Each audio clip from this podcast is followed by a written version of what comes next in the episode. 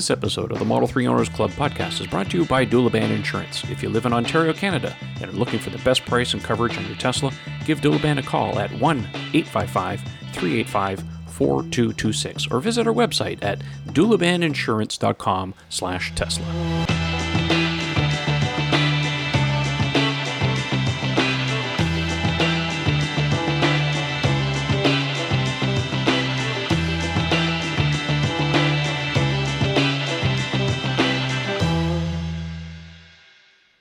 Everyone, it is time for the Model 3 Owners Club podcast for March 7th, 2019. I am your host, Trevor Page. I am joined by three co hosts this evening. I have Mr. Ian Pavelko, Eric Camacho, and Raj from the Tesla Raj channel. Thanks for joining us, guys. How you been? Great, great. We're How doing are you? it, man. All good.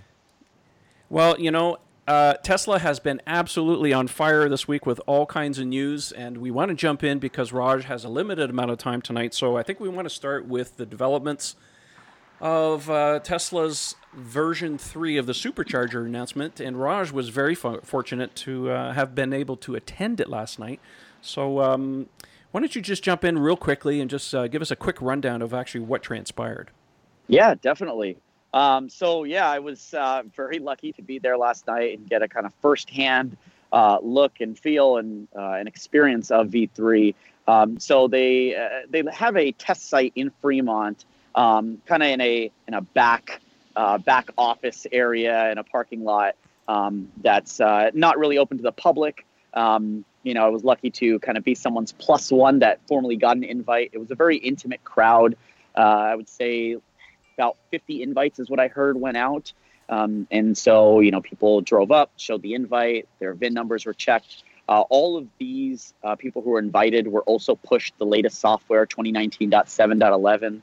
Um, and so that obviously makes sure and enables them to be able to do the V3 supercharging. Um, and there were about four V3 superchargers and uh, one V2, just for comparison. Uh, and yeah, people were coming in with uh, less than 100 mile state of charge, uh, getting in, you know, experiencing the V3 supercharging experience, um, getting up to about 80%, and then kind of moving over to uh, a uh, either a, a destination charger or something they had nearby, just so people were getting in and out. Food and drinks were provided. Tesla employees were there answering questions, being super um, amazing as they always are. And uh, it, it was an overall really good and, and fun experience. People were genuinely excited. I mean, as you guys know, to see charging speeds doubled, uh, or meaning cut in half, uh, you know, I mean, that's that's a huge accomplishment. So it was very exciting. Yeah.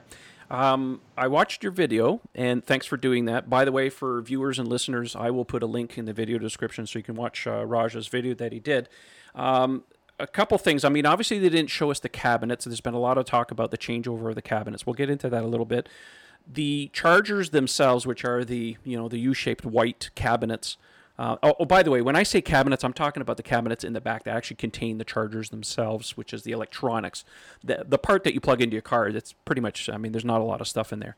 Um, but you showed a comparison between the V2 charger and the V3 charger, and it looks like the V3, uh, the, the V3, sorry, um, looks like they're reintroducing the liquid cooled cables again. That would uh, account, of course, for them to be thinner. Um, did you have a chance to, to put your hand on it? Felt if it warmer or cool?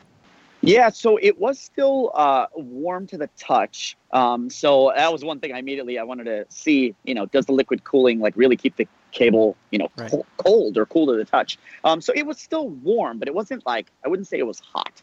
Um, so it was warm. It was definitely what I liked about it. It was a lot more flexible. So it was very easy. If you think about the V2s today, you know, they're a little chunky. They're a little bit harder to maneuver. Yeah. Uh, this one was a lot easier to move and maneuver. Um, and I mean, they really only cut it by maybe, I would say, half an inch. I did a very unscientific test of my your finger, yeah. you know, length. Uh, but yeah, i it's it's it's a small adjustment, but it actually I, I felt it easier to maneuver. Very cool. Um, I just want to bring up a couple of quick charts that uh, one of our Tesla um, followers on Twitter, uh, he goes by the name of Privateur. I hope I pronounced that correctly. He actually generated two charts because uh, I guess he was down there. And this first chart shows um, the state of charge um, uh, over time, or, or, or actually in percentage as opposed to peak. And if you look at the chart, now I know you guys can't see it here, but we'll put it in post so you guys can. Um, it looked like the new V3 supercharger, at least in this version of it on the cars, is really geared for between 8 and about 18 or 19%, somewhere in there. And then it t- uh, tapers off very quickly. So the, the way I kind of read this, I'll, I'll put the chart away here for a second. You guys can review it later. Um, but the one thing that I, my kind of takeaway from that particular chart is um, how can I put this? It seems to be, at least at this point, you get the higher rate of charge if you push your car a little further. So instead of charging at 30%, whatever, if you really go balls out and you're really, you know, going long distance and stuff, you get that initial charge a little bit lower. Um, and then he did another chart, which I'll bring up here, and it shows the um, charge time up to 90% over time. And the net takeaway from this is that if you do go to about 90%, it shaves approximately 20 minutes off of your charge time. So, yeah, in a lot of ways, it's you're cutting it in half. Um, the other part too that Tesla did say on their blog post, and of course I'll put it down in the link in the video description if you guys want to read the blog post and you happen to miss it, that they are not upgrading all of the supercharger sites with this V3 hardware. They are going to leave things as it is right now with V2. Any newer ones after, I think, what did they say? I think it was about, uh, Elon just put out a, blog, um, a tweet today. I think he was saying that it was going to be in beta for about three or four months. And then further uh, stations, as they get approved, will come online. So, we really don't know how many of these stations are actually going to get to V3. I would suspect that any that are actually in the permitting stage right now um, or actually started building, they're not they're not going to get it, obviously. So it, it, remains to be seen. But one of the things they did say is that they are going to get around to unlocking more uh, kilowatts on the existing sites. I think the number given was about 143. So the net effect, yeah. So the net effect is that um, you know for those of us who have S's and X's, that our charging time will certainly decrease as well. However, one of the other benefits of the V3, of course, once we get the chance to use those, and I'm talking about S and X people, is that we won't have to do the load sharing thing anymore, which is the typical skip a cabinet. So uh, you know, even though our cars might be able to get 143 um, we won't run into those those situations where we have to like I have to skip a cabinet because I'm only going to get 50% or where the case may be. So um, long term, I think this is a really great move on their part. Was there anything else that you noticed there that maybe you didn't put in the video or anything like that? Um, I think I put everything in. One of the things that I wanted to also call out too that I, I briefly mentioned and I didn't uh, hear you bring up this is that uh, when you actually are navigating to a V3 charger um, and your navigation knows that. And so it starts to precondition your battery. So essentially, and a lot of people were kind of asking this, well, how are they saving? you know the time and charge uh, a lot of that is done is because today when you come into uh, a supercharger your battery is not at an ideal state to accept that kind of throughput of, of, of juice and so uh, and now it's getting it to that perfect ideal dialed in temperature that as soon as you plug in ramps thing all the way up to uh, you know to that thousand miles per hour. Um, and I think what your uh, the graphs that you brought up um, that uh, Private Air shared um, line up to what I was seeing. It was very kind of hard because uh, the charger that we were at, I think there was something maybe a little faulty, and obviously that goes to the kind of beta testing. Uh, but some of the other ones that I was able to kind of poke my head in and and kind of see a little bit of some some multiple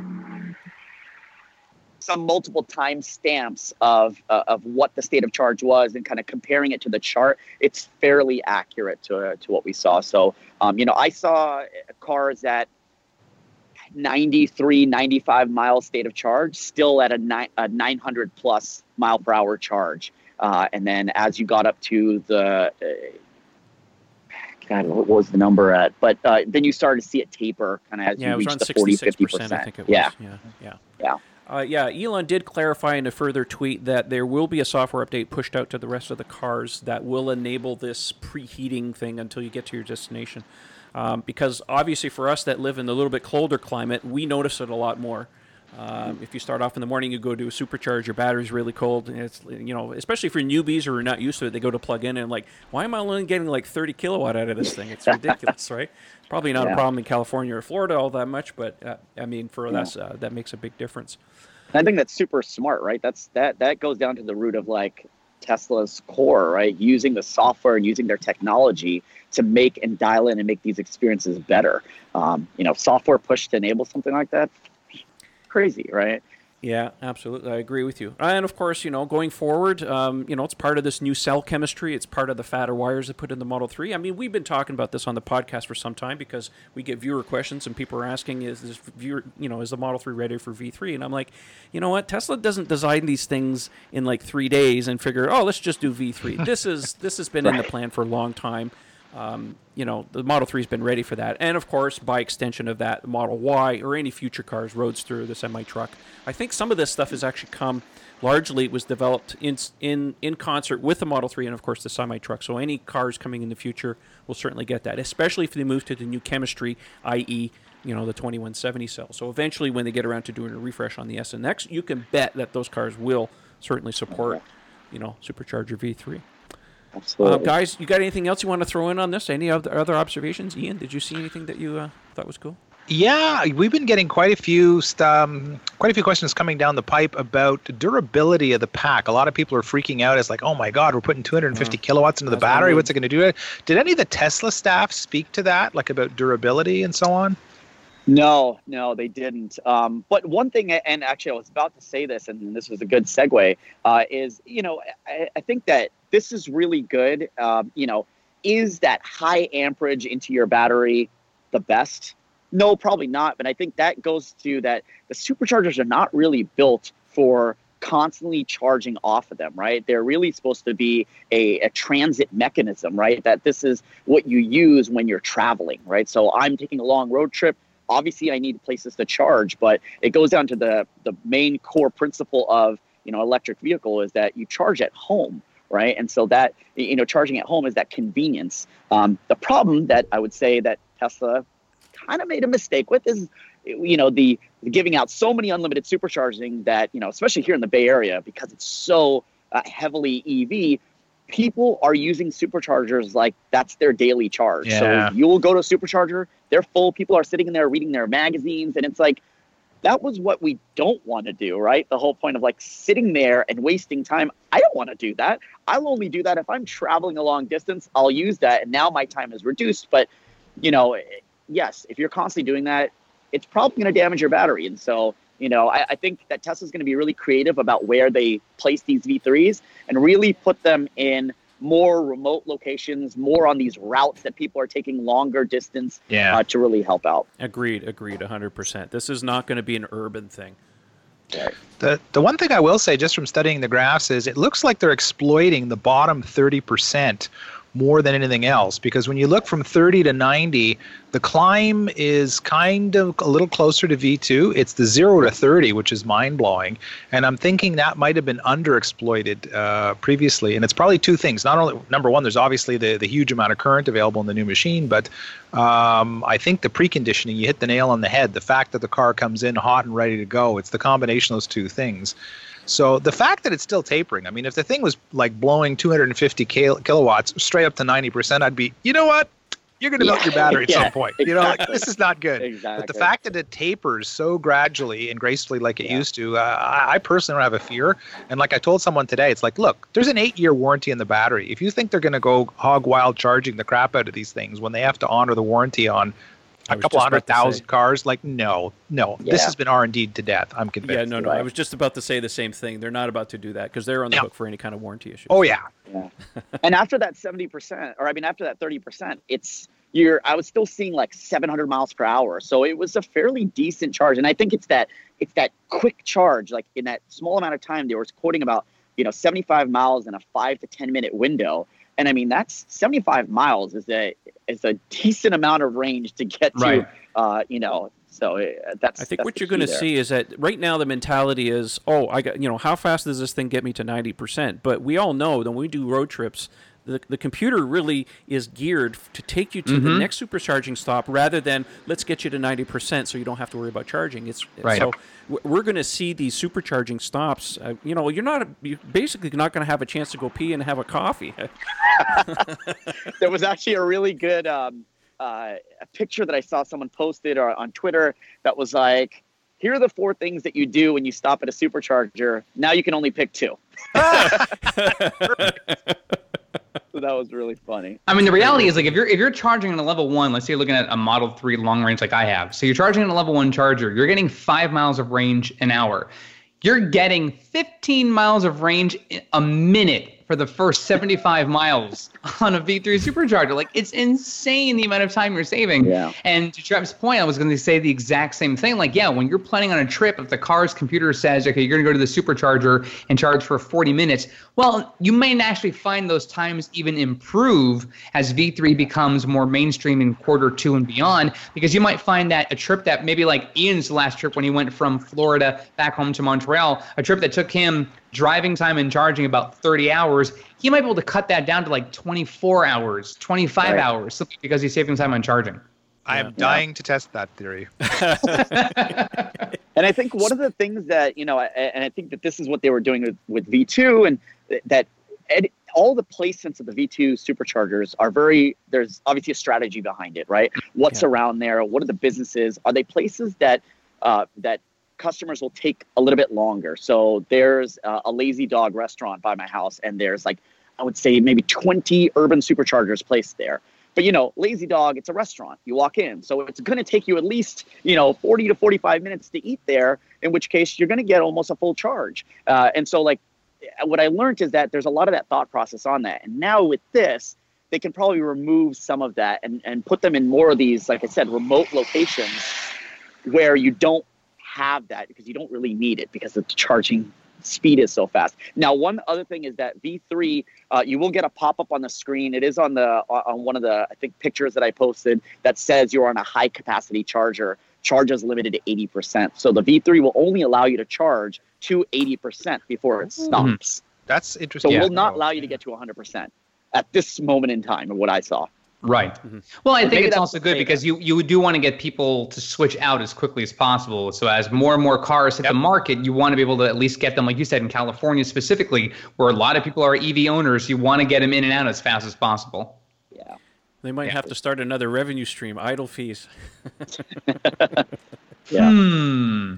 Well, um, the other great, the other advantage too is that to Raj's point, like as more of these stations maybe switch from a V3 or at least where there is a supercharger now, maybe goes to something a little bit different. The V2s are going to have an increase of about 18% once they go to 145 kilowatt output. So even that for most people who are dining at a restaurant or going to a shopping center or whatever it is, they're going to find even their charging times increase. I'm sorry, decrease rather by about 18% in total charge time, which for them is, is significant savings as well. Raj, yeah, just a question point. for you, and I know it's sure. probably off the wall a little bit. Uh, did anybody ask about the snake charger? Like, what's going on? no, actually, no. But somebody should have. Um, I would have. They were pretty, yeah. you know. They were, and I got to get good at this too. I think you know you get so like caught up in the event oh, that yeah. you know I was like filming and taking pictures and and trying to do all my stuff and you know and, and you think about it right. It was a true good experience of like you're there to charge. And then after the charge, I mean, you're a- asking questions while you're charging. Then after you're charged, they're like, okay, you know, move along, go and Bye. over there. And then it's kind of yeah. like misty and rainy. So you were like, okay, I guess just got to go. And so it was, it was very a short period of time. And I, I think that put to put in perspective, I'm like, man, I, I, I, wish I had gotten a picture of this, or I wish I'd asked this question, um, mm-hmm. or I wish I had looked at my social media to see what people are posting because I caught up with everything after I got yeah. home. i know exactly how you feel. I'm guilty of the same thing. You get so wrapped yeah. up in a moment that, and then it's only after the fact you go, oh, what was I thinking? I should have did this, yeah. this, and this. Exactly. Well, that's like an simple awesome... question on the S and X. I forgot. Yeah. yeah. Well, there's always next time, I guess. Yes.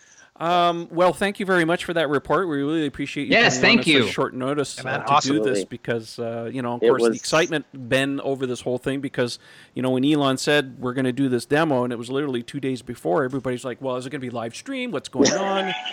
you know, where's my yeah. invite?" It's like, can I just yeah, drop that's in? why I was like, I will live stream it. I think I commented on one of your posts and I was like, if you guys want to see it, tune in. I will live stream it while I'm there. And I think uh, I've learned that Twitter live stream is very uh, beneficial and people love it. So I, have been hmm. using it. I know I Take can live stream on YouTube, but I've heard horror and, stories. So um, I've, I've done them all. The Twitter one seems to work, uh, but you know, take your pick, whatever your poison is at that particular time.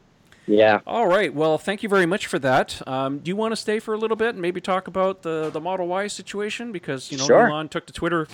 Well, that's our next subject, of course. So let's talk about the Model Y reveal because Elon took to Twitter and announced that next Thursday on March 14th will be the uh, Model Y reveal, and it'll be at the Hawthorne Design Studio, as they usually do. Of course, there's been a lot of speculation, of course, as to when they're actually going to show this car. Or uh, not well, when and not only that, but uh, where. And I've always said, well, they always do them at Hawthorne because that's the only place they can maintain secrecy. Yeah. of course, the big thing that everybody's wondering about right now is like, where's my invite? I got enough referrals to go. Where's What's the going on? I'm like, you're cutting a little short there, Elon. A little. Yeah. Um, so yeah, Well, that's I been mean, very looking at- frustrating. looking at the supercharger invite, I mean, I would hope that it's not, you know, the morning of or like the day before. Um, I think Trev, you said you already uh, booked tickets. Yeah, I spent my money, man. I'm going with Just her. yeah, I mean, Talk about a leap of faith. you know, you could pull a me and just, you know, hang around there and get lucky, and I'm sure people will be like, "This man definitely needs to be in here." W- We'll Um, see. I, d- I don't want to. I don't want to pull one of those. Do you know who I am? Type of things. But uh, you know, if somebody happens to be there, uh, something might happen. But yes, I, you're you're right. I did book my flights and my hotel on the off chance. Um, listen, the fact is is that because some of us have to travel such a long distance, Yeah. um, you know, whenever these Yeah. things kind of break, it takes a long time, and of course, prices go through the roof. So I figured, you know what? Yeah. I'll just get it in preparation because I don't want to do anything last minute. Um, so everybody wants to know, and now Elon, of course, took to Twitter and kind of described what the Model Y is going to be. We kind of know that, uh, and and by extension, we we've talked about this before. Um, You know, if you look at the S and the X, it's about ten percent larger, and on account of an SUV, has to be kind of like that. So I want to hear from you guys some speculation. Let's let's speculate here. We don't tend to do that too much um, when it comes to new cars because the last thing you want to do is set your expectations too high. But I want to hear from you guys what you think Model 3 is going to be like. Now, Elon said 10% larger. It's going to have a family resemblance. No Falcon wing doors. Um, and that was about it. Yeah, the range is going to be a little less on account of it being bigger and heavier. So, Right. I'm going to let it go to you guys. I want you guys to pitch in here and tell me what you think. I have my own ideas, but I want to hear from you guys.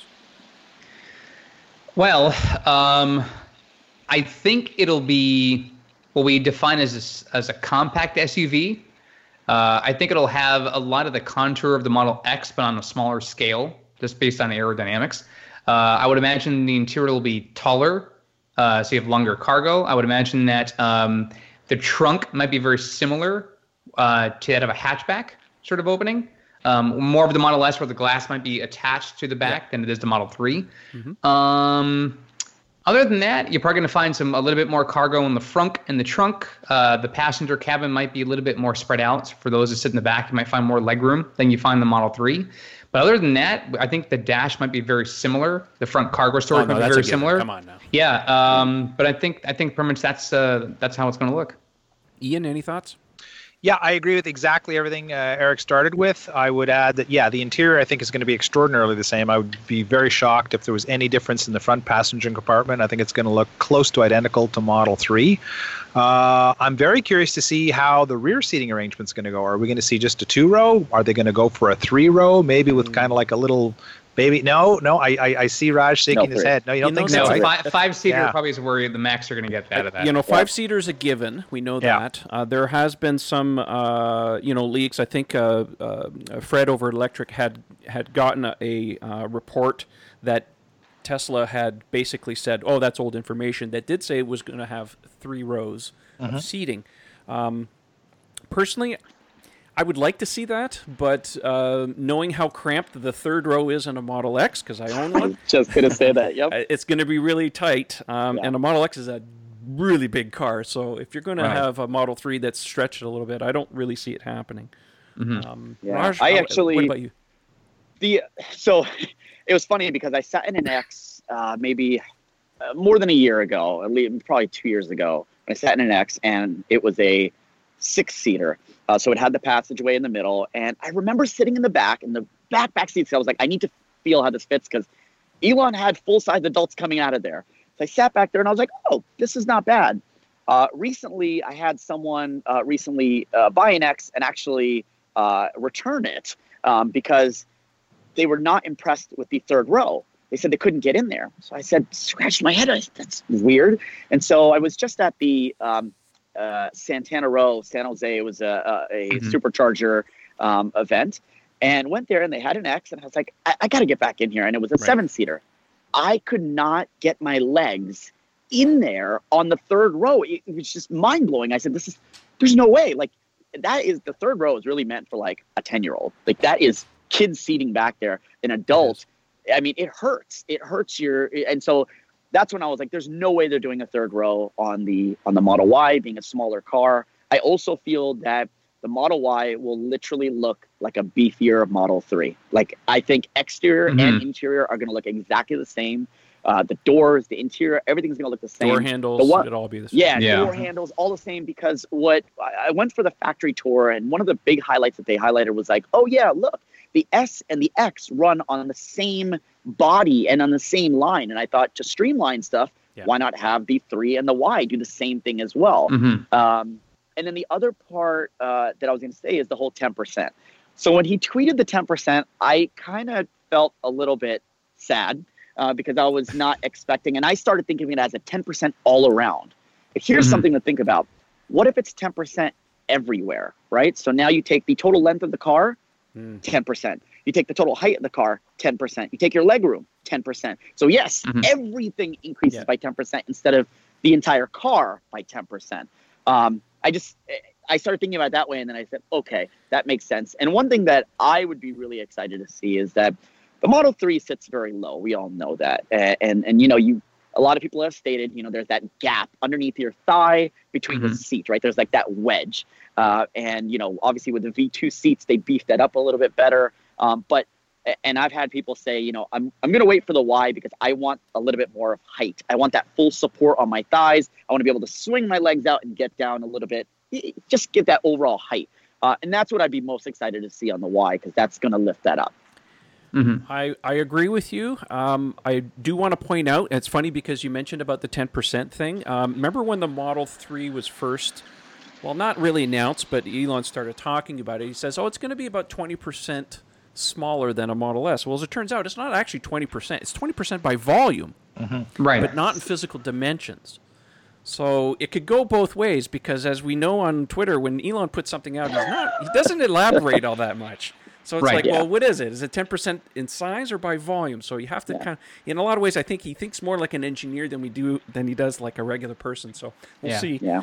I, I, I want to put something out there. What do you guys think? I mean, based on how they do the S and the X three, and of course what the Model Y is going to look like. Any any thoughts? And I I personally, as an owner of a Model X, I hope this makes it uh, Mm-hmm. the, the the windshield. Ooh, it is I- a costly piece. I don't know. Well, I p- don't- Let me I it. don't To, let me put it to you this ways. Sorry to interrupt. Let me No, put it to you this ways. If they're going to do a lift back on the Model Y like they did on the Model S, we Mm-hmm. lose the panoramic glass on the back. True, true. Right. Right. Put it on the front like they did on the Model X. I, I, I think you are on the right track, Trevor. I think the I think the rear hatch is going to be a regular SUV hatch and not a hatchback uh, latch.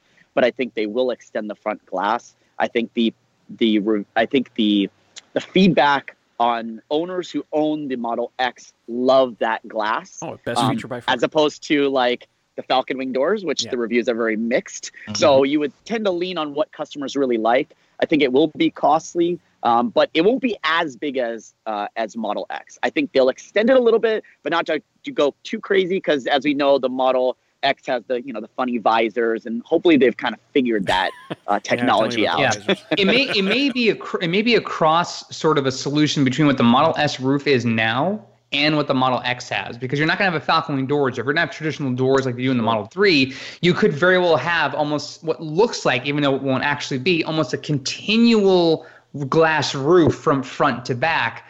But with obviously some gaps for the size of the glass, but that could be a little bit different there, where they could still do more of an extended glass in the front, somehow meet it in the roof somewhere where the Model S is like, and then actually have it continue towards the back like the Model 3 is now. So it's it could There be could some be- hybrid between those two. Yeah, right now on the Model 3, you have that middle bar realistically just for those two, uh, the dome lights, right? And so the dome lights could actually go behind the rear seats, right between where the panoramic glass ends and where the mm-hmm. hatch opens. Like that's yeah. a bar right there. It could shine that's down. the Model X is, yeah. Mm-hmm. Yeah. Mm-hmm.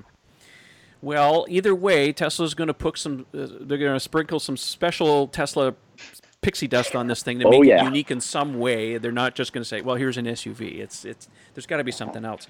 Um, speaking of which, too, because I know a lot of people online have been discussing the fact, including ourselves, as to you know why the reveal invites haven't gone out yet. This car is too important for them personally. I think for them to do an online review yeah. only. They got to do something in person.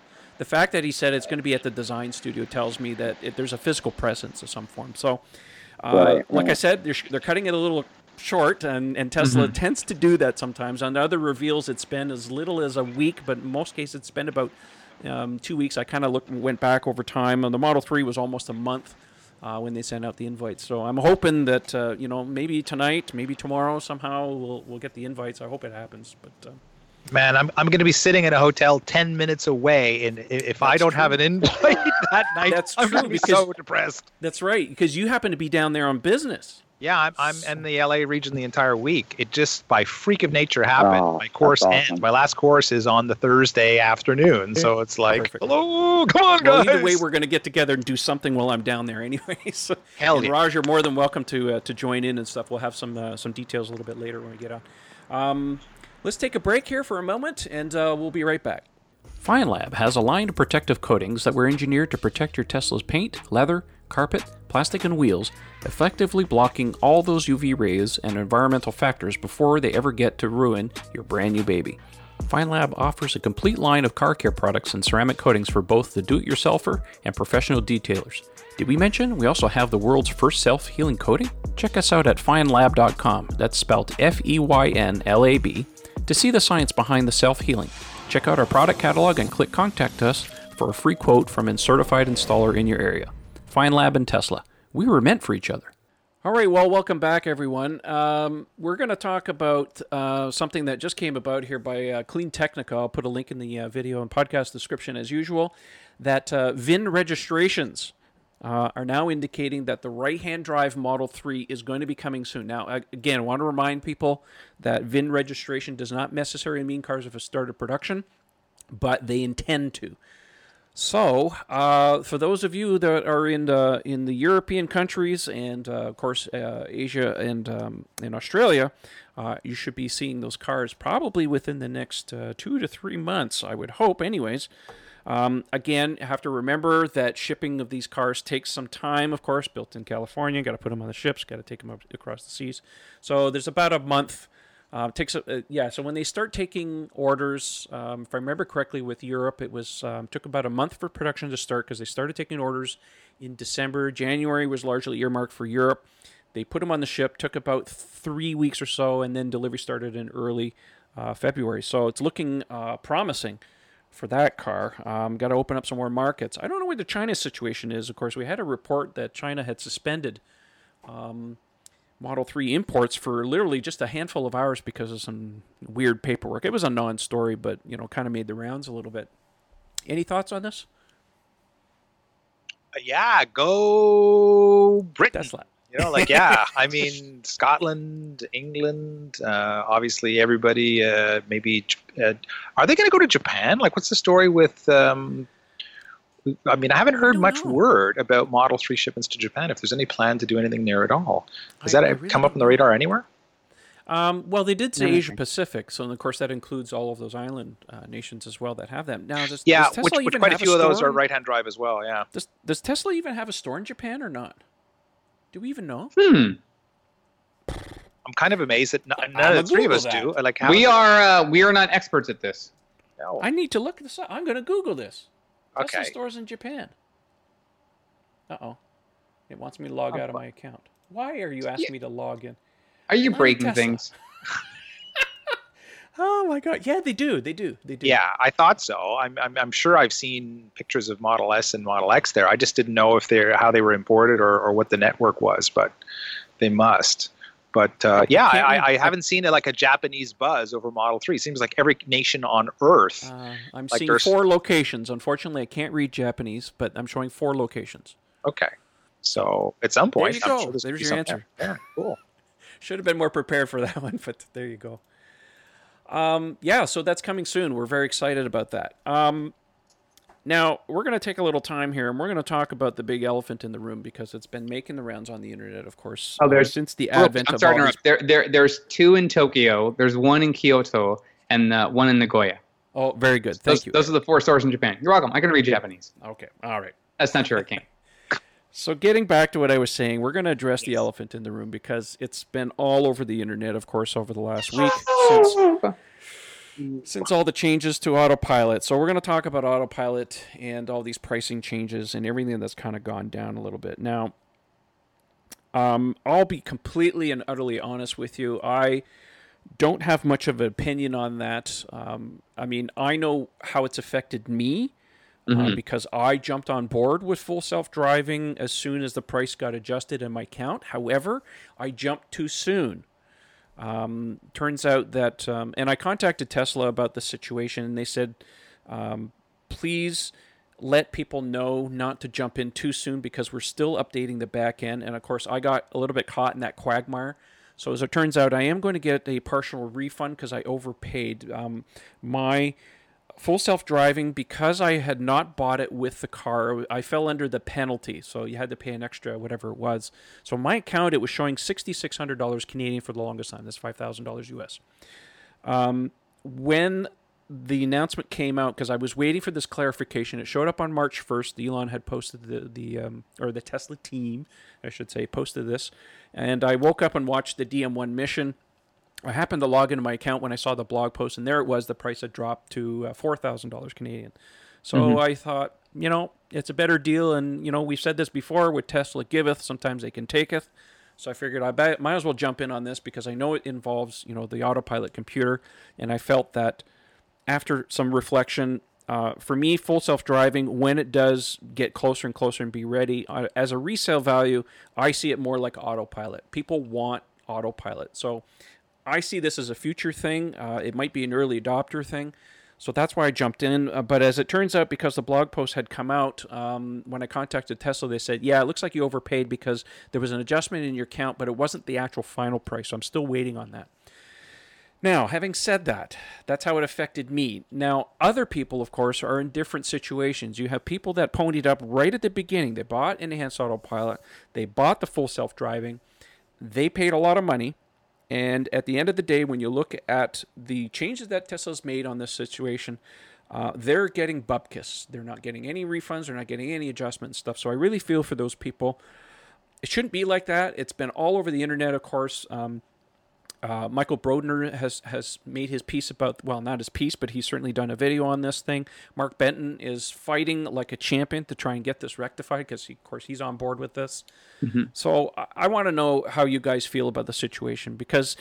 Um, and and I don't have the chart in front of me right now, but uh, uh, Troy Teslike, who's who, who's on the forum, of course, and follows us, um, actually made a, a beautiful infographic that actually kind of explains um, all the machinations and the permutations of this of these changes. But the but the way I look at it, if we need a flowchart to figure out what the heck we're paying, there's something definitely broken with the system. Mm-hmm. So, all right, guys, chime in. I want your opinions. So, um, I'll start first. The if, if you follow the show enough and you follow us on social media, you'll probably notice that I've been very uh, quiet on the subject uh, ever since it started coming out because even now I'm trying to make headway with what was happening. And a lot of the changes, certainly there was a lot of blowback from people who, whether you're an ardent supporter of Tesla and its mission, or if you're someone who's sort of watching from the sidelines and seeing what's happening, go, well, that seems like you're screwing some people. Um, I, for one, am not someone who is as uh, disappointed or upset with the changes. The thing I would say is sort of uh, difficult to understand is just how many permutations there's been since the announcement. You know, the the sort of the the step backs, the corrections, the adjustments, the the clarifications, and I think that initial confusion sort of threw some people uh, by the wayside. But that being said, if I look now, if I were to buy a Model 3 today, the total package for autopilot uh, which is no longer enhanced autopilot, it's just autopilot, mm-hmm. um, and full self driving, the collective amount is $8,000. Yeah. Now, I paid um, for enhanced autopilot when I bought my car last year $5,000 just for EAP. If I elected to add the um, the FSD features, that would cost me at the time $3,000. So the total for the two when I bought my car in 2018 would have been $8,000 US. It's the exact same price today for the two. But what's different today in terms of the software is we're seeing some of the features that EAP um, owners have, which I am among the very many that do. Some of those features are now exclusive to FSD today for those who would buy a car today. So those who are grandfathered in have these awesome benefits. The trouble is that there are a lot of people who go, but hold on a second. I was among the very first who bought ABC. I feel like I'm overpaying for what people are going to be able to get today for similar features. And there is an argument to be made that there should be some resolution made. Now, I don't know what that is. I'm not going to sit here in any way and suggest what that restitution is, whether it's financial, whether it's um, you know certain benefits there are many of us who, because we were early adopters of Tesla vehicles, we were able to get into the referral program, and we got a lot of perks from the referral program. Um, our friend Earl, who uh, is Frunk Puppy on Twitter, has been very um, um, compassionate with those who are sort of raising the flag, going, "Hey, what about me?" But he's quick to say, "Well, hold on, though. Think about the things that you've been a benefactor of receiving over the course of the time you've owned your car that are not options anymore today. People cannot get." um, their picture to launch in space. They can't get the option to get a roadster. There's all these different incentives now that are sort of gone by the wayside. So it is very complicated, and, and I understand both sides of this very, very um, precarious conversation we're having. And, and I hope that if you're listening to the show or you're watching this on YouTube, that you don't feel slighted in any way by us. We understand what you're talking about, we know where you're coming from as Trevor just pointed out, he was one of those that says, sign me up. I'm going to get this right now while I can. And I've sort of have thought about maybe pulling the trigger on FSD myself, just because it is only for me $2,000 now uh, versus paying $5,000. So in essence, I'd be saving $1,000 versus getting it a year ago. But that's it's going to be on a case by case basis. Mark Benton has brought some very good points up on Twitter. Absolutely. So there's there's a again there's a lot to be said. It is I think still something that Tesla needs to figure out. They may very well be taking their time trying to look at all the different feedback on social media, maybe having those who are, are contacting them by phone to customer support and trying to figure out what would be the best thing here.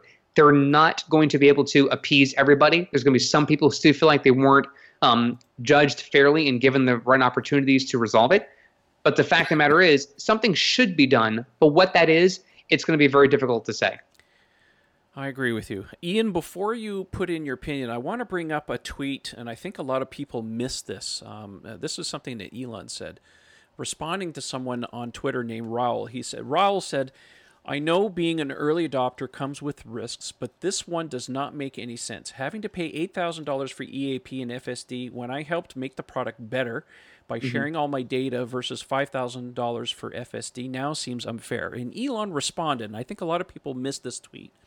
We're trying to make EVs and autonomy more affordable over time. This is the right thing to do. However, we cannot also retroactively make early buyers whole without right. killing the company. I think you retweeted so, that when you saw that. I, I did because it, right. it caught me because here's Elon trying to not smooth it over, but just laying it out. Like they would love to be able to do the right thing for everyone. But mm-hmm. in this case, it looks like there's a financial situation here where they can't exactly do it. So I'm not saying uh, that they should do it or they shouldn't do it, whatever. I just want to point out that a tweet that some people might have missed because Elon did respond to portions of this. There's a couple others in there. I'll put a link to the uh, um, uh, to the thread so you guys can follow along a little bit. So, um, but anyway, so so that's that. Ian, please uh, chime in on this. Well, yeah, no, I, I think uh, Eric summarized a lot of the very same sentiments I had, and in the very same way, I, have been radio silent on the on the thing all week, just trying to absorb it all because I think there are a lot of very valid viewpoints, very valid opinion. You know, um, certainly uh, Mark and Michael have, have done a lot of work sort of shedding light on the negative mm-hmm. side mm-hmm. of it and that's appreciated we, we got to look at this you know we can't just say oh it's all great it's all great it's all great it's not always all great you know no, not everybody agrees with with how tesla's handling this and i got to say yeah the fact that the story has changed so much in the last week has has been no fun for anyone uh, I tend to view things very much in the macro. And what I'm the way I'm seeing this is kind of plays into what Elon had just said, and that is over time the goal of this company is to get EVs into as many hands as possible, and it can sometimes be a bit of a messy road. And the way I see it is, I'm looking. What did people get when they spent whatever it was, a hundred odd thousand dollars on a Roadster, versus what did you get for you know the initial most expensive version of the S, then the X, you know, finally the three. I mean, I, I'm a perfect case. Uh, compared to what I could buy my car for today, I overpaid to the tune of about twelve thousand dollars. I mean, considering this is four times the amount of money I've ever spent yeah. on a car, that is a giant hole in my budget. Yep. Now, I'm extraordinarily fortunate in that I had two things play in my favor. I was one of the very few people who got the full $8,000 EV credit for, for the performance car in Quebec before they cut that off. So, right there, I got an extra five grand discount. And I did get free supercharging, which you won't get today, which is, you know, yeah. in, in credit value, another $5,000. So, I feel like you know, very fortunate that I was okay. But for somebody else necessarily who didn't get those benefits or credits, whatever, they'd be feeling the pain. Conversely, I know the prices are going to continue to go down. So you have the prices of the cars being dropped. Now they're messing around with the prices of the autopilot and everything else. It's a lot for us to absorb in a short period of time, yeah. but the way I look at it, you know what? There's a lot of people who paid a hell of a lot more money for bigger, fancier cars with more profit in order for me to get mine at the price that I did. And I'm now sort of paying it forward by buying the most expensive Model 3 and paying top dollar when it first came out. I'm clearing the way I'd hope for people who are buying the 35 or $37,000 version of the car mm-hmm. and so on and so on. I mean, you know, you could say, well, that's nice. You know, you're out there paying charity for people to do these things. No, I just no matter what, the minute I pressed go on that car, I felt it was worth every single dollar I was paying for it. And if you ask yeah. me that question today, it is bloody well worth every single cent I pay. And I have to write that check every month. Believe me, I am fully aware of what it costs. Yeah. Not for a second do I regret it. So in the moment, if mm-hmm. you're happy for what what you're getting for your money, if it's cheaper next week or next year, that's kind of a fact of life. I mean, you know, my television set I paid four grand for six years ago, you could now reproduce right. for twelve hundred bucks. Yeah. That's an extreme case, and it's certainly not the same value. We're we're more used to it with consumer electronics. I think we have a harder time swallowing it with cars, but again, these are very advanced pieces of technology that are going to escalate very rapidly in terms of their capabilities while the price drops. It's just where we are in history. We we sort of have to make peace with that. And again, I'm, I'm not saying that Tesla couldn't do better on this or maybe continue to look at it and do right by people. I'm, I'm sure maybe there's ways we can improve on it. But overall, that's my feel of, of the whole situation. It's, it's, it's, the, it's the bigger picture. Yeah, cars are going to get better and they're going to get cheaper. If you jump in now, that's kind of where you are in history. So make your decision wisely. If this is where you want to be, if you feel you're getting the value, make peace with it. This is what it is, and yeah. and, and, just, and I think nothing else. Know that you're contributing. You know, like you're you're helping yeah. the cause here. No, you're you're spot on there, and I think what's what's and I thought of this now while you were talking is it's so loud the noise now because there's so many owners or potential owners with the Model 3 community growing so quickly in a very short amount of time. I mean, if you look at, you know, the history of the company from the initial Roadster to the Model S and the X, that was a gradual, slow growth. And there were missteps on the way, but they were not large enough of a footprint of a company to really have that much forethought on people's mind. I mean, yeah, there was news coverage because Elon is very famous and the company started getting its grounding.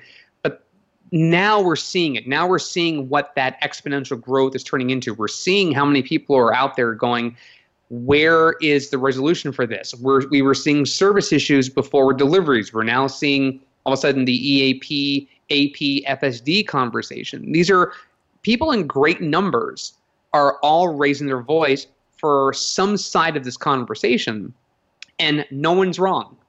That's the difficult thing in all of this that yeah. no one is wrong. If you feel like you've been slighted, you're right. If you feel like Ian does, which is you were a benefactor early on, you've contributed to the su- success of the company, you've helped build where we are today with the Model 3 and the whole entire fleet, then you're right too. Um, there is no wrong answer for this, but the problem is, and to to um, to Elon's point for his tweet, there is no one way to fix all this. There's no band aid solution. There is no single tweet he can send that's going to make it all go away. It's not going to, you know, all of a sudden just wash your hands clean and think, hey, we're fine. you're going to still have people who might have a bitter taste in their mouth, and that's okay. I'm someone who's sort of neutral on this, saying, you know what? Yeah, I probably could have saved money if I bought my car six months later, but I have certain benefits now that I'm grandfathered in I wouldn't have otherwise had. So it is a difficult decision. It is tough to say, you know, how do we move forward and sort of make everyone whole? You can't do it. Um, and the cost to do so is more than just financial. But at this point now, if people just had clarity, understanding what they're going to do, and I think making FSD as uh, you know Trevor pointed out, if you can make it as an add-on option where the cost is respectably lower than what you've paid otherwise, that's a compromise of sorts. Even if, if you don't want to pay it, you don't want to pay it. But I have certain features of full self-driving as an EAP owner that people are not going to have now, and they're going to try to make that decision. Well, I want my car to auto park. I want my car to do summon the advanced summon. Well, if you want to have some of those features, you have to really pay to have the eight thousand dollars that you want. So it's it's it's a tough decision either way. You, I mean, it's it's just it is it is a very passionate issue, and I'm I'm glad people are having the conversation. But I mean, it's we're we're here just discussing as owners, and we're telling you it's not even easy for us to support what Tesla's doing to know what the right answer is. All very good, valid points. Um, uh, I I have to go back on what Ian was saying is, and and this is something that I took to heart before I bought my car. Um, having followed Tesla and seeing all the changes that they made, is to absolutely make peace with what you bought. I'm in the computer industry. Prices change all the time. They're always being pushed down all the time. And I always saw the car as this is different. This isn't a car. This is a computer. So I better be ready for, you know, rapid changes. And I always told myself, look, I'm going to buy this car, and once I'm done buying this car, I'm never going back and looking at the prices and the changes on the Model X page because I'll either be happy or I'll be disappointed, and I don't care. I'm just going to enjoy the car. That's just the approach that I took. Now, just for fun, I broke my cardinal rule here. I actually logged in. of course you to did. The Tesla. I just went into the Tesla site and I configured a Model X exactly the way I did. And guess what? Uh, it cost me ten thousand dollars more than I bought. Now, it's the hundred kilowatt hour battery pack. I have the seventy five. okay, but in all honesty, for me to get the 100 kilowatt hour battery pack when I bought my car, it was $20,000 more. Mm-hmm. So for me, it's kind of a wash at this point. I do believe that, and you know, Tesla is still, and I don't want to make excuses, and I don't want to defend them in any shape, way, or form because they are a company after all, and they can make their own damn decisions. Mm-hmm. This constant pricing changes has got to stop. They yeah. have to settle down somehow because, you know, it kind of reminds me back. If you ever watch the, uh, you guys remember watching the old uh, documentary, well, old documentary, uh, you know, Revenge of the Electric Car. Yes, of course. Right by Chris Paine. Great movie. If you guys haven't seen mm-hmm. it, please, please do yourself a favor and watch it. And there's Dude, a really the point. There's a really poignant scene in there when Elon has to talk to the people that are sitting in the Menlo Park uh, first Tesla store these were all reservation holders for their very first Roadster, and he had to go back and basically chew on glass, as he likes to call it, and tell mm-hmm. them, look, we have to raise prices. It is what it is. And the early adopters were pissed, but yeah. they jumped in. And here we are, um, you know, seven, eight, nine, ten years later, and they're kind of doing the same thing again, but in a slightly different manner. And personally, I think Tesla in some ways, they, they still have some growing up to do um, in a variety of different areas. Yes, they make great cars. We love them to death, but you don't always have to agree with the way the company operates. And in this case, this is an extreme example of them not thinking things through. Um, I understand their point on reducing the prices on the car on average 5 to 6% because if you're going to get rid of your stores, that's larger overhead. You're going to go to online sales. I get that. But to just discount the cars unilaterally five or six percent, man, I would be mad about that. I don't care which way you look at it. That's just that is me. And like I said, I have made peace with how I bought my car and stuff. But if it happened mm-hmm. overnight like that, I, I understand people would be mad about that. You know, did it have to be five or six percent overnight? Maybe they could have spread it out over six or seven or eight or twelve months or something like that. I think it would have lessened the pain a little bit. So I don't know. It, it's. I mean, uh, we've we've we've talked in the show a number of times that change is inevitable yeah. with Tesla. Uh, Sometimes it's good. Sometimes it's obviously uh, not as good. But we've, I mean, we've our own chorus has said a number of times if you know you want something, get it because tomorrow you never know. so it is it is par for the course in terms of what we've been preaching in the show for so long. So for me, and and this is this is I, I hope this doesn't sound cold, but it is very. Um, I, I think it'd be wrong of us to sit here and sort of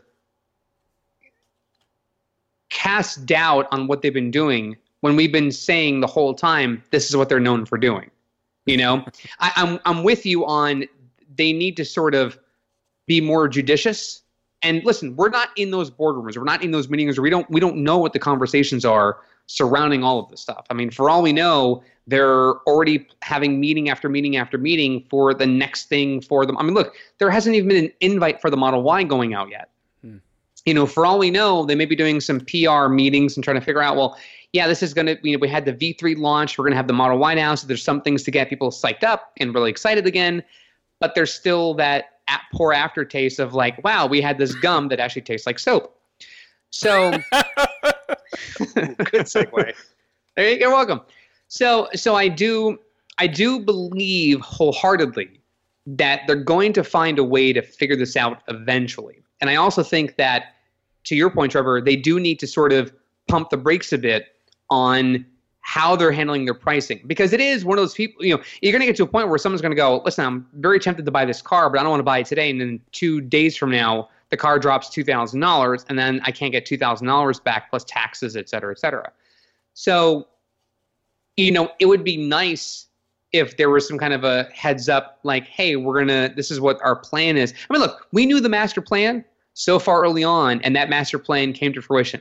Then all of a sudden, one day there's going to be an SUV. The Model X is going to be out there. We're gonna we're gonna sort of delay the passenger car for a bit. We're gonna have this car in between because you know what? We want to do it. We're gonna have now a pickup truck. Like they're they're at least advancing some ideas that are not part of the original master plan and then of course the second iteration of their master plan and and those things are sort of coming up because like you know what we're going to try this we're going to do that and I think in them experimenting in this way, they're going to have missteps and miscalculations. But it's all of them growing. They're still a fledgling company. They're not mm. they're not as as stellar as General Motors, but of course, General Motors today had I think their last Chevy Cruze assembled in North America. That plant is shut down as of now. And so we're seeing left and right changes. Ford is going to essentially stop producing passenger cars except for the Mustang. Change is happening, and we just had news of NIO uh, that they're going to basically now close they're up shop because they just can't get their factories going. Yeah. So there's a there's a lot of change happening around it. It's not just with Tesla.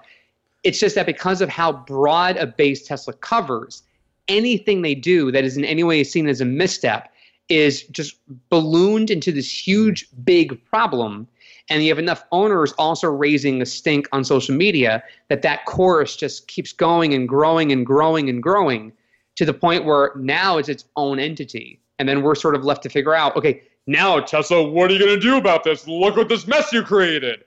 And people are just going to go all right well and then you have people like us who are like hey we're here to answer questions but we don't know what to tell you that's a long-winded answer, but I mean, it's it's it, it, it, it's it's just this is a very complicated thing, and there is no simple way to solve this. At, at least they're consistent and not behaving like other companies. they're consistent in not being consistent. Is that what you're saying, Trevor? Yeah, yeah, yeah exactly. It's time. We're going to answer some viewer and listener questions. Uh, thank you for everybody who uh, chimed in using our new uh, Google Forms thing. I think it's going to work out a little bit easier for us instead of just reading tweets as we go. So thanks for doing that. Um, just want to say we got a lot of questions, um, but a lot of the stuff that people had asked is stuff that we kind of already talked about during the podcast. So we're going to just go through and answer some of the other ones um, that don't have any relevance to what we already talked about. Funny how that works. Yeah, exactly. So Ian, I, I want you to take this one here. Uh, Pedro uh, Pereira asks, "How does Tesla use the full potential, uh, full potentiality, full potentially?" Of uh, V3 if X can take advantage of it in an S and X refresh. I uh, sorry I mangled that there, Pedro, but we get full the potential. Yeah. Right. So yeah, the question is is a valid one. Um, you know, what's going to happen? Obviously, Model Three is is going to charge a lot quicker with V3, but what happens to S and X? Well, as I understand it right now, I think I'm correct in saying that uh, they're going to up the charge limit on the S and the X to 145 kilowatts. Uh, and that goes right back to the earliest Model 60, even built in 2012. So all Model S and Model X currently on the roads will get uh, a fairly decent boost, you know, something in the order of around uh, 20%. So that's going to help, I think. And not only that, I think they're going to increase probably over a larger curve than the three, because the three, if, if you look at some of the graphs that we displayed earlier in the show, um, there's a huge improvement from 0 to 30, and then it kind of tapers a little and it starts to fall more in line with V3. Um, hopefully, what will happen with the S and the X, that's a guess on my part, is that they'll get a bigger boost over a larger part of the curve. So the total time reduction potentially for S and X might still be pretty substantial on V3. Um, and of course, we have just heard that uh, the even V2 chargers are going to get unlocked uh, hopefully to go up to 145 kilowatt advantage.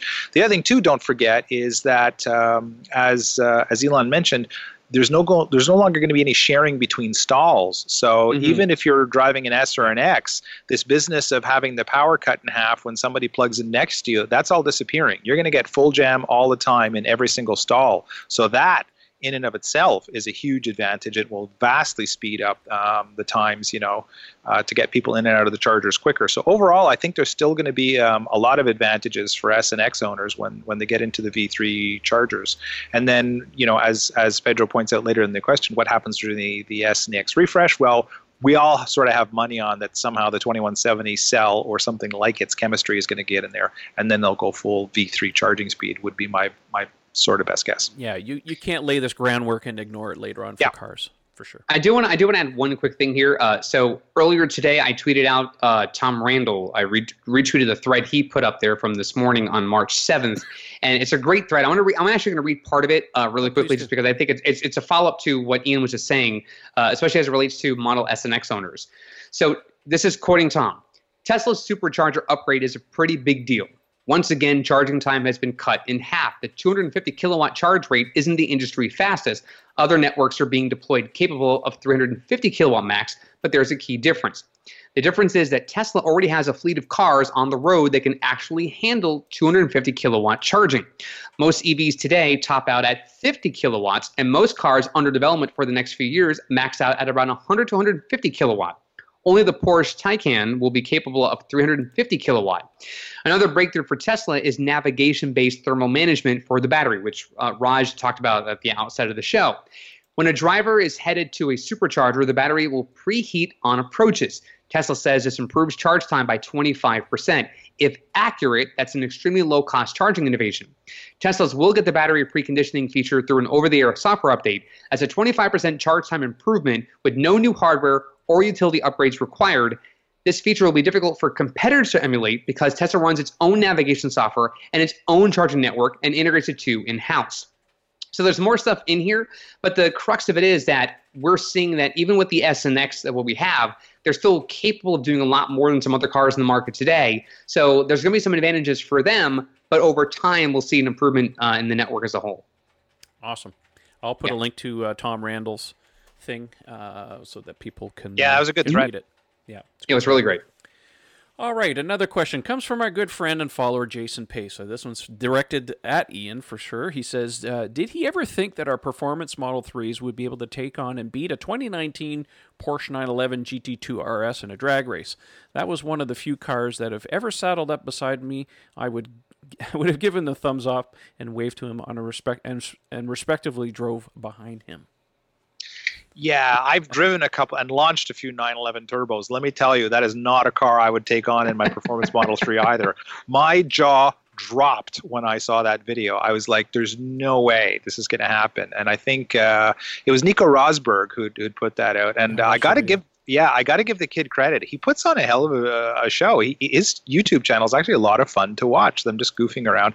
Of course, what a scene! You know, everybody's like, I guess that's your new life goal, right? Is to like race your your performance Model Three down the K or whatever the thing was there in Monaco. It's like, wow, yeah, it was such a beautiful beautifully shot video. But yes, I did not for a second expect that this car would take it. Maybe for a few feet off the line, pretty much what Nico called, but no way did I think it would would you know take it all the way up to 60 miles an hour. So yeah, I was uh, I was shocked and impressed. And we're gonna it's gonna get faster too. Uh, uh, yeah, good. All right, next question is uh, Eric. Why don't you take this one from Andrew Goodlid? Uh oh, we lost his audio. Did we? I, All right, there. There we go. Do you, there we go. Do you think Tesla will unlock higher charging speeds on CCS enabled Model 3s in Europe? There's a few networks with 175 kilowatt chargers. Great to see some RHD VINs showing up 16 so far. Looking forward to them finally getting to the UK. Excellent. Nailed it!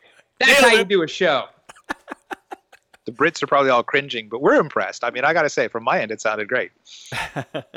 You're quite welcome. Um, the answer is uh, that is a very good question. We really don't know. you know, look, we're still waiting for the bloody CHAdeMO well adapter support on the Model 3.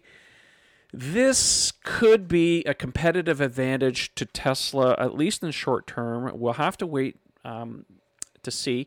There could be some communication protocols involved with this that are just not found on the others. We really don't know. Uh, yeah, it would make sense for them to open it up to everybody, but who knows at this point? So, very good question. Uh, we will keep an eye on this. Obviously, once the cars get delivered to Europe and this supercharging V3 beta test period and the software is kind of over and they start deploying it, maybe we'll see something like that. But it wouldn't surprise me that it would require some kind of software update to actually unlock it for third party people. So we will have to wait and see on that one. Uh, let's see here. Uh, I'll, t- I'll answer this one here from Jason Klatt. He says, Any details on the refunds yet? I pulled the trigger on autopilot early when it was $5,300 Canadian, so hoping for a refund for the difference uh, before the next credit card statement shows up. Well, you and me both, buddy. Uh, so I, I spoke to Tesla about this um, basically for my situation because I am due a refund. They said that they were going to once the dust settled um, on getting all the changes on the back end done, so that all the pricing was going to be um, in place for everybody. it looks like largely I've been getting a lot of tweets today that that's actually done for people. That they were going to pull a report a little later this week and look at all the affected people and start issuing refunds. So give it a little bit of grain of salt. Tesla is a little uh, overwhelmed with a lot of the orders and the autopilot situation. So um, I would suspect that it'll probably happen, yeah, probably early next week. So you'll be looking for that. Um, as soon as I get, uh, I look at my credit card statement. Um, so as soon as I see the refund showed up, I'll, I'll tweet it out so that people know that these things have actually started. Uh, good question. Thank you very much for that one. All right, I'll take uh, the last one here tonight. Uh, David Kiz- uh, Kissinger Kiss, Kiss, Kissinger? Kissinger? Sorry if I mangled your name, buddy. Kinzinger. Yeah, Kissinger. Thank you very much. Um, he asks if you just ordered FSD option today, twenty six hundred dollars Canadian, um, and have autopilot, will you then receive the V3 CPU when uh, available for free? My X was purchased in January first, twenty eighteen, with autopilot, same as yours, I believe. So the answer is, I do believe, uh, with about ninety percent certainty, um, that yes, the computer will be as part of the upgrade. Now, Elon has made many um, tweets and talks, of course, on the financial calls or the uh, the earnings calls that uh, this new computer. Um, uh, you know, in order to get to their end game, which is full self driving, uh, the cars will need an upgraded computer. He said many times that the cost of full self driving includes the upgrade to the computer. So I'm being led to believe that that's exactly what will happen. Um, imagine, you know, look, we just went through this whole kerfuffle this week about full, full self driving and the pricing. The last thing you want to hear when you've purchased full self driving and then they come around and you want this computer upgrade because look, the feature's available, and Tesla says, oh, by the way, you owe us another 2000 bucks or 3000 bucks. Mm-hmm. Uh, that is not going to happen, my friends. So um, I'm going to put my neck out there and say, yes, absolutely. It includes the uh, price of the upgraded computer. It has to. I'm sorry. They cannot have this kind of shenanigans again. Uh, and again, I'm just going back on evidence of what Elon has said in the past that you know the upgrades are, are are are included for that type of thing. So so if you purchased FSD in the past or you're purchasing it now, it includes the uh, the price of the uh, of the computer. Now, I, I know some people are probably going to go to the comments and ask right away, what about cars existing today? Do they already have the computer? We have no indication that cars that are in production right now or going into production have uh, these computers in there. Yes, there have been some reports of uh, cars showing up on TeslaFi indicating what looks to be the hardware 3 computer, but we don't have any um, physical evidence of that. We do know that Tesla or Elon was saying previously on another financial call that uh, they were doing the, the final validation of the production lines and stuff for this computer, and they were hoping to have it in place um, in the by the second quarter of this. So I think it's imminent, but again, we don't have any evidence of cars that, that actually have in, um, uh, the computer yet. Um, Elon has said that the uh, computer swap takes about 30 minutes to do, and I would say that that's about accurate. I did pull my dash apart the other day to do some wrapping on there, and I saw the autopilot computer, and uh, yeah, I could, yeah, I would be able to do it in 30 minutes. It's not that big of a deal. So I think that something like that is something that mobile service could actually do. So I know some people are probably going to ask that question: Do you need to take your car in? I don't think so. I think mobile service can do it, and uh, you know, obviously with the change out, there's going to be some recalibration. So don't expect autopilot to be fully functional or full self driving as soon as the computer swaps. So um, I hope that answers your question. Oh my gosh, so much to talk about, guys, tonight. Um, any closing thoughts before we uh, we kick out? This one's going to be a little Actually, longer. Trev, one. can I ask her one more real quickly because I just spotted Yeah. one I thought was interesting. Oh yeah, go ahead. Uh, Aaron wrote in to ask, have you ever heard of anyone experiencing sudden braking with autopilot engaged due, due to winter salt, dust, grime buildup on the sensors? Um, and my answer to that was no. I mean, I've had an incredible amount of crud baked onto my car many points throughout the winter, and I found that the system is generally pretty good at deciding at what point to shut down. Um, I've never actually had that cause a malfunction. It's it, at any point where it's not going to work, it basically says, "Sorry, you know, autopilot function is not available, whatever, due to you know." Uh, weather conditions or what have you. So I no, agree with I, you. I yeah. have not had a case of sudden braking for quite some time yet. Uh, yeah, autopilot kind of goes out sometimes. It says bad weather, whatever. It's Mm-hmm. I have my sensors freaking out the other day when I was in the coffee line. It was thinking that was right at the so, but I'm just attributing that to just dirt on the sensors. So it might have been just a you know a, a fluke on his part, but um, I don't know. Uh, I've I've seen what looks like to be a lot of the reports of these sudden braking hasn't really popped up its head very much recently. So I don't know if it's a software thing that they finally got around to fixing. We know it was a problem there for a while, but um, and I you know, yeah. I've submitted my share of bug reports about that. That's for sure. Yeah, I mean, Aaron, write write back to us on Twitter or on the forum or, or somewhere. Just reach out and give us a little bit more detail. I'd like to hear um, exactly what the situation was. Please do. All right, boys, we got to call it a night. Um, where can people find you, Eric, on the internet if they want to have a chat with you? You guys can find me on Twitter at the handle ECFix. That is E C F I X. Excellent. Ian, where can people find you? Uh, on Twitter, uh, at Ian Pavelko. You can also find me at Model 3 Owners Club. Uh, the handle is Mad Hungarian. And uh, if you are uh, interested in some fine Tesla wear, you can also, uh, here we go, I'm just demonstrating right here the, uh, the Too low. Mass adoption T-shirt, Yes. baby. Weapons of Mass Adoption I'm wearing this evening. And uh, you can find all of the Evolve wear uh, at Teespring, T E E uh, spring.com, all one word. Just look up Mad Hungarian Evolve wear and uh, you will find that. Trevor, if you'll be so kind.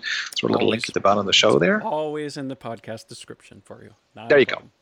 Good man. Thank you very much. Well, as usual, you can find me on Twitter. My handle's Model 3 Owners. And please check out the Model 3 Owners Club forum. It's free for everybody. We have a whole section in there ready for Model Y. So you can find that at model3ownersclub.com. And lastly, I want to say a big thank you to all of our sponsors. That's uh, Feynlab, Dulaban Insurance, and the great guys at EVANNEX who make great, fantastic uh, Tesla accessories. And with that, we will leave you for tonight and we'll catch you on the next one. Thanks for watching, everybody. See you later. Yeah. Two weeks from now. Bye.